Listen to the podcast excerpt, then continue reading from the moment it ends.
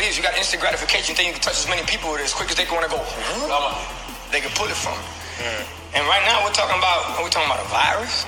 A virus, that what we talking about SARS, MERS, bird, swine, Ebola, now Corona. Like, come on, folks. I mean, you gotta really, you gotta read the tea leaves, bro. You gotta, the devil's in the details. And with that said, is if you look at the recovery numbers on what we're talking about, I don't know what it is, but I guess the flu went on vacation on this year. Heart attacks went on vacation. vacation this year. All. Everything went on vacation this year when it came to. I'm talking about, Oh, you you know, want- what we're going through right now. Okay. And let's just call a spade a spade. And the reason I can have this conversation is because my family comes from communism. They fled communism. They had everything taken away from them. Everybody got murdered. Everybody got killed. And that's the reason me, being a first generation Cuban American, or maybe us, being first generation Cuban Americans, I look at freedom and I appreciate. I appreciate opportunity. I appreciate anything that you give me. All I need is a little slip, partner, and I got you.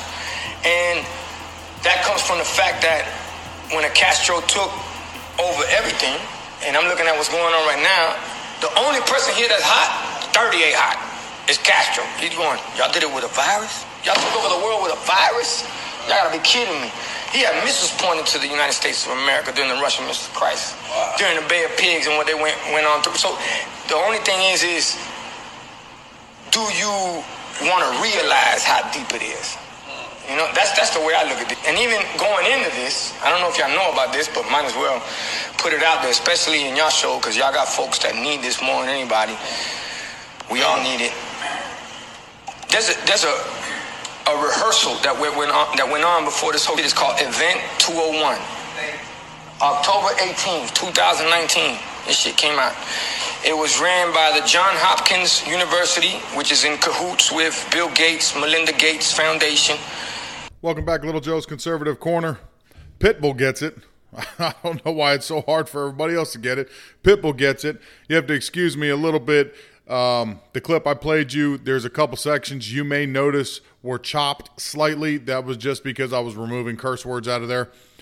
But he understands communism probably better than most, being that he is a first generation, like he said. His parents fled Cuba because of it. So he knows exactly what's on the menu and he's not looking forward to it. He just wants the freedom and appreciates the freedom like most of us that are awake do. We're not woke, we're actually awake. See, being awake is being aware. Being woke means you're actually asleep and you're just bending a knee to every ridiculous thing that the left comes up with and says that you should or should not be doing. For example, the Washington Post op ed calls out Tampa Bay Buccaneers pirate imagery, saying that there is a danger in romanticizing ruthless cutthroats. you have got to be kidding me. Okay, what do you want these football teams to be named? I mean, if it's from the left, I would think they would be like, what, the Tampa Bay Pixies? I mean, what are we doing? These are football teams. The whole point is they're aggressive. They're out there trying to kill each other on the field. You don't go out there with a weak name. That's why I've never agreed with the fact that they're taking away the Chiefs or the Redskins. They were not trying to degrade Native Americans. They're using it because one of the things that Native Americans are known for is their ruthlessness in the battlefield. It was to provoke fear. It comes from a position of strength that we're the Redskins or we're the Chiefs and we're going to come mow you down. But instead, in this stupid woke culture that we're currently living in, like a Twilight Zone episode, you have journalists at all different newspapers and news outlets that think we're not woke enough. And they keep trying to make the world more feminine, stripping anything masculine out of society. Because I guess that's the true way to be woke. Do you know another problem with being woke? Is people like Ariel Robinson. She was the uh, season 20 winner of the Food Network's uh, Worst Cooks in America, and she apparently adopted Victoria Rose Smith and uh, two other little white kids, both boys. And because of their white privilege, she abused all three of them. She adopted them to abuse them, and she ended up eventually killing Victoria with blunt force trauma. and her and her husband were arrested. So all of this woke crap has claimed the life of an innocent three year old that had to be beaten to death because of so called white privilege. And this is the left trying to create this racial division. That really is their end game. If you can racially divide the entire country, we're easy pickings. Once we're constantly fighting amongst ourselves, then it's a lot easier for them to control us because isn't that their ultimate goal? Isn't that the ultimate goal of any communist society? Is your ruling class and your peasant class, and I've said that multiple times on this program, and that's where they're heading towards. So they're dividing us right now as much as they possibly can to achieve that goal. It has been a busy weekend. You had Super Bowl. I'm currently not watching any sports ever since they started their whole political nonsense. I've they've put a sour taste in my mouth. I've totally lost interest. I don't watch football, baseball, basketball, even some hockey did it, soccer. I never really watch much soccer anyways, but they're doing it. So I've gotten to the point where I'm sick and tired of seeing it. It used to be you turned on sports to get away from all the political nonsense. Now it's just another part of it, another branch of it, and it's just way out of control. So I didn't watch the Super Bowl, um, but beyond the Super Bowl being busy for a lot of people, the news again has been going crazy. Um, I've I've heard a lot about uh, they're putting together something to try to attack our Fourth Amendment. I don't have all the details, so I don't want to go into it 100%, but it looks like they want to either alter it or strip the Fourth Amendment away. I'm going to look up and see exactly what their plan is and how much money's being thrown at this and, and who's backing it because that's an extremely dangerous route that they're trying to go. If you don't have the Fourth Amendment, no due process, no nothing, cops can show up at your house with no search warrants at that point you're really getting into some dangerous territory and that's bad for everybody so even people on the left uh, that's going to be just as bad for you as anybody else so something that we all need to pay attention to i'll try to find some more and i'll get you as much detail as i can for my episode on friday but joe was signing executive orders nonstop still and i see that he tried to defend that uh, just before the weekend saying that it's not that he's creating new law, it's just that he's erasing bad law from the previous administration. And one way or the other, you're still trying to rule with an iron pen. Okay, so you can say whatever you want to say, and I'm sure people on your side, because it's what they want to hear, actually believe you, but that's not the way it's done in a democratic society. That's the way it's done when you're a dictator. And it's funny that everything that Mr. Biden is erasing, I don't see how it was bad policy. I don't see that uh, building a border wall is bad policy. Uh, I don't see that we're not funding other countries. Abortion was a bad policy. I don't see us getting out of the World Health Organization, who absolutely lied to us about the China virus. I think that that was a good move to pull out. So I don't see how that was bad policy. And the list goes on and on. But Sleepy Joe was promising on his campaign trail that he was going to do the $15 an hour minimum wage, and he's been trying to push that through uh, using the COVID relief package. And it looks like at the negotiating table currently, it's possible that that is getting left off. And he's trying to put the blame back on Congress so it comes off himself so he can try to continue to look like the good guy and put it back on them saying, hey, we're not going to get to the 60 votes we need to make that type of a change. So he'll approach it from a different view and we'll revisit it later, you know, type deal. Typical Democratic stuff, what they always do. They promise you something and never get to it. Uh, to be honest with you, I hope they don't get to it. $15 an hour minimum wage would be detrimental to the survival of this country. Small businesses would go under. It wouldn't make a whole lot of a difference. And if you are a advocate or a fan of it, let me just put this thought into your mind if it goes up to $15 an hour, don't you think that the cost of living is going to jump with the money that you're making? So, you making $15 an hour is probably just as good as you making your minimum wage right now. Once the cost of groceries and gas and rent and everything else goes up, because you know, we're going to be the ones that absorb the additional cost. They're not going to absorb it, the government. Then you might as well not got a raise in the first place. But he can pat himself on the back and say, hey, look, man, I did a great job when now a gallon of milk that used to be $3 is now $6. So that extra four or five bucks that you're making an hour didn't mean a whole lot. You know, one person on the left who's not as stupid as Joe, uh, she's actually coming out pretty strong in defense of civil liberties is Tulsi Gabbard. Back when she was running to see if she can get the top spot to uh, challenge Trump, I told my wife I wasn't that scared of her. To me, if she would have got it, we would have been in that cycle of you win one, we we lose one, and then we'll win one, you lose one, but not a whole lot changes. I didn't see her doing any drastic changes. I certainly don't see her going the communist route, which is why they would never give it to her in the first place. But as of late, she has truly almost sounded like a conservative.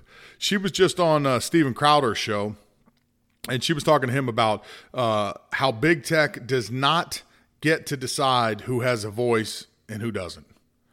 And for her to come out and say that, you have to understand that the left is trying to silence every conservative currently, period. No in between. Uh, I'm sure we're all on the list. It's just taking time to get down to us. Like myself on Twitter, I'm seeing people that I follow constantly suspended. Their accounts are gone. And I know it's only a matter of time till I'll suffer the same fate. Not that I care. Um, I just try to promote myself on a few of these different sites. So if they take me off there, no big deal. But some people really revolve around that. Some people really, really love social media. Uh, for example, Trump. He said he's never been happier to be off of it, which is big for him to say because of all presidents, he kind of revolutionized that part of being a president with the whole social media and being out in front like that. And a lot of policies coming out on there how he feels what he says on there. Some people liked it some people didn't like it. But him saying that he really enjoyed not being on there with as much as that man used to tweet i think that's a good thing.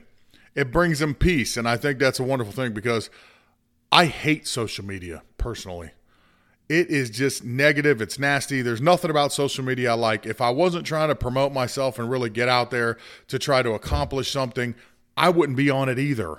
I really like it that much that it would benefit me not to be on it. It's just an emotional drain to constantly be on there. I went on a vacation this weekend uh, to Georgia, northern Georgia in the mountains.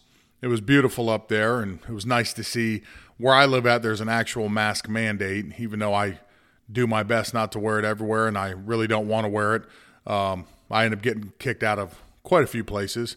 A lot of places don't care that you walk into, but uh, up there, there's no mandate, and it was nice to see people behaving normally, walking around without that fear that, oh my God, they're going to die all the time because that's the sense you get when you're in other places. It's like, oh my God, I'm if I get COVID, I'm gonna die. It's over with a 99.97% chance of survival as long as you're a healthy adult under the age of 70. So if you're in your 30s, 40s, or 50s and you're in pretty good health, chances are you're gonna get a little sick, and that'll be that.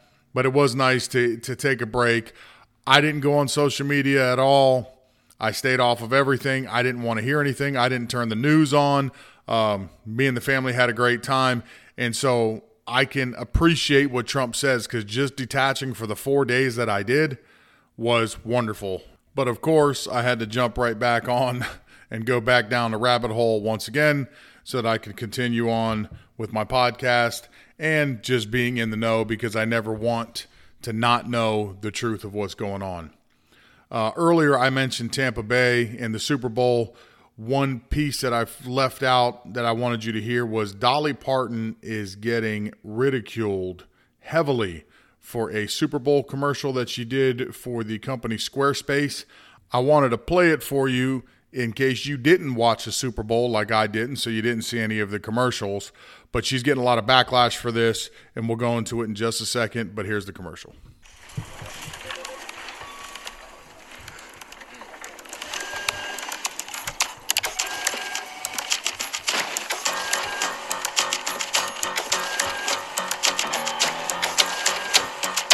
Working five to nine, you've got passion and a vision, cause it's hustling time, a whole new way to make a living. Gonna change your life, do something that gives it meaning with a website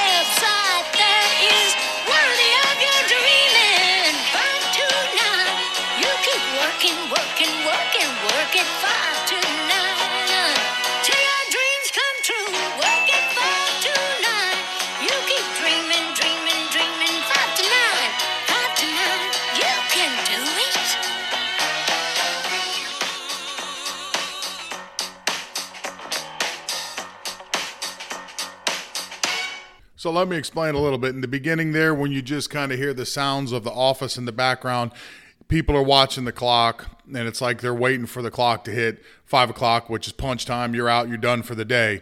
So instead of working nine to five, it's working five to nine, where your real dreams and everything start after work, kind of like what I do. I do all my podcasting after work. This is what one of my dreams would be would be to make this successful enough where I could do this full time for a living um, if I'm worthy of it or good enough to do it. So in the song, the people get off and they start on their real passions. But apparently, that didn't sit too well with a lot of people on the left. Kim Kelly ended up writing, and I quote, now, Parton's silvery voice is being used to promote the false virtues of working overtime. When so many gig economic workers are barely scraping by, and the tech companies who employ but misclassify them are racking in bofo profits. The gig economy is a wretched alternative to a stable paycheck and proper benefits an effort to paint it as a matter of independence or being one's own boss, downplay how hard it is for so many gig workers to make ends meet. The lack of a safety net has become even more apparent thanks to the increased demands and dangers of the COVID 19 pandemic, Parton herself has helped to combat. Delivery drivers, grocery shoppers, and other gig workers have become a lifeline to so many, and yet they remain stripped of the protections and dignity they deserve. She also added that we all love Parton, but she's still a capitalist and still a very rich woman. She has a vested interest in boosting her public profile, and Squarespace surely paid her dearly for the privilege of borrowing some of her sparkle. So, in layman's terms, they were not very happy that Squarespace and Dolly Parton ended up partnering up to try to give you something hopeful. They don't want you to have your own small business. They don't want you to dream. The left wants you to be happy with whatever you're doing for a living. If you're a grocery store clerk, that's all you are. That's all you're going to be. We're going to pay you what we think you're worth, and you should be happy doing that. You shouldn't dream beyond that. You shouldn't have aspirations. You shouldn't try to be a go getter and do something on the side to be your own boss and really make it big in this world. No, no. You be happy with the crumbs that we give you, and that's it. My real question ultimately comes down to who actually believes this nonsense? Who would sit there and believe this? Democrat, Republican, whatever you are, how could you possibly support things like this? How? How could you look and say, hey, I want to open up my own restaurant?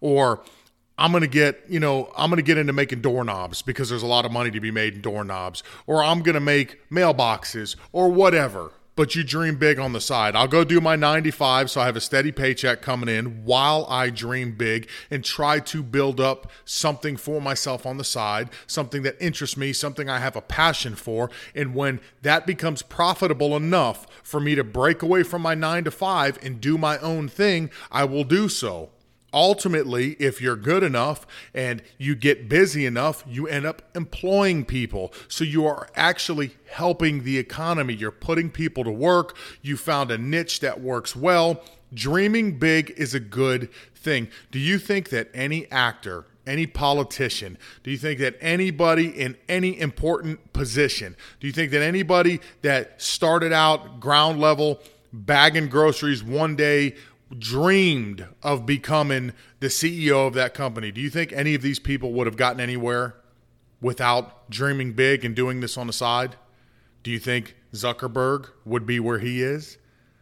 Do you think that Jack would be where he is? No. None of these people would be anywhere without having that dream. That dream that America provides. That it's the land where dreams are possible, where you could be anything you want to be because you have the freedom to actually try to do it, win, lose, or draw. You have the ability to go for it without people telling you, yes, you can, or no, you can't. It's amazing that they're criticizing that basic fundamental dream that we all have of being something more than what we are. But yet they do, and people seem to not have a problem with it. So it, it, that's really to me that's the hard pill to swallow is thinking to myself that there's actually people that sit back and agree with that crap. That you're okay with them telling you what to do. That you're okay giving away that freedom. That's where I struggle to understand. Well, that'll about do it for me today. I hope you like what you're listening to. If you do, tell some people about me. If you'd like to follow me, Twitter at LJCONSERCRN. I'm at Gab at Little Joe's Corner. I'm also on CloutHub at Little Joe's CC. Otherwise, thanks for listening. Have a blessed day.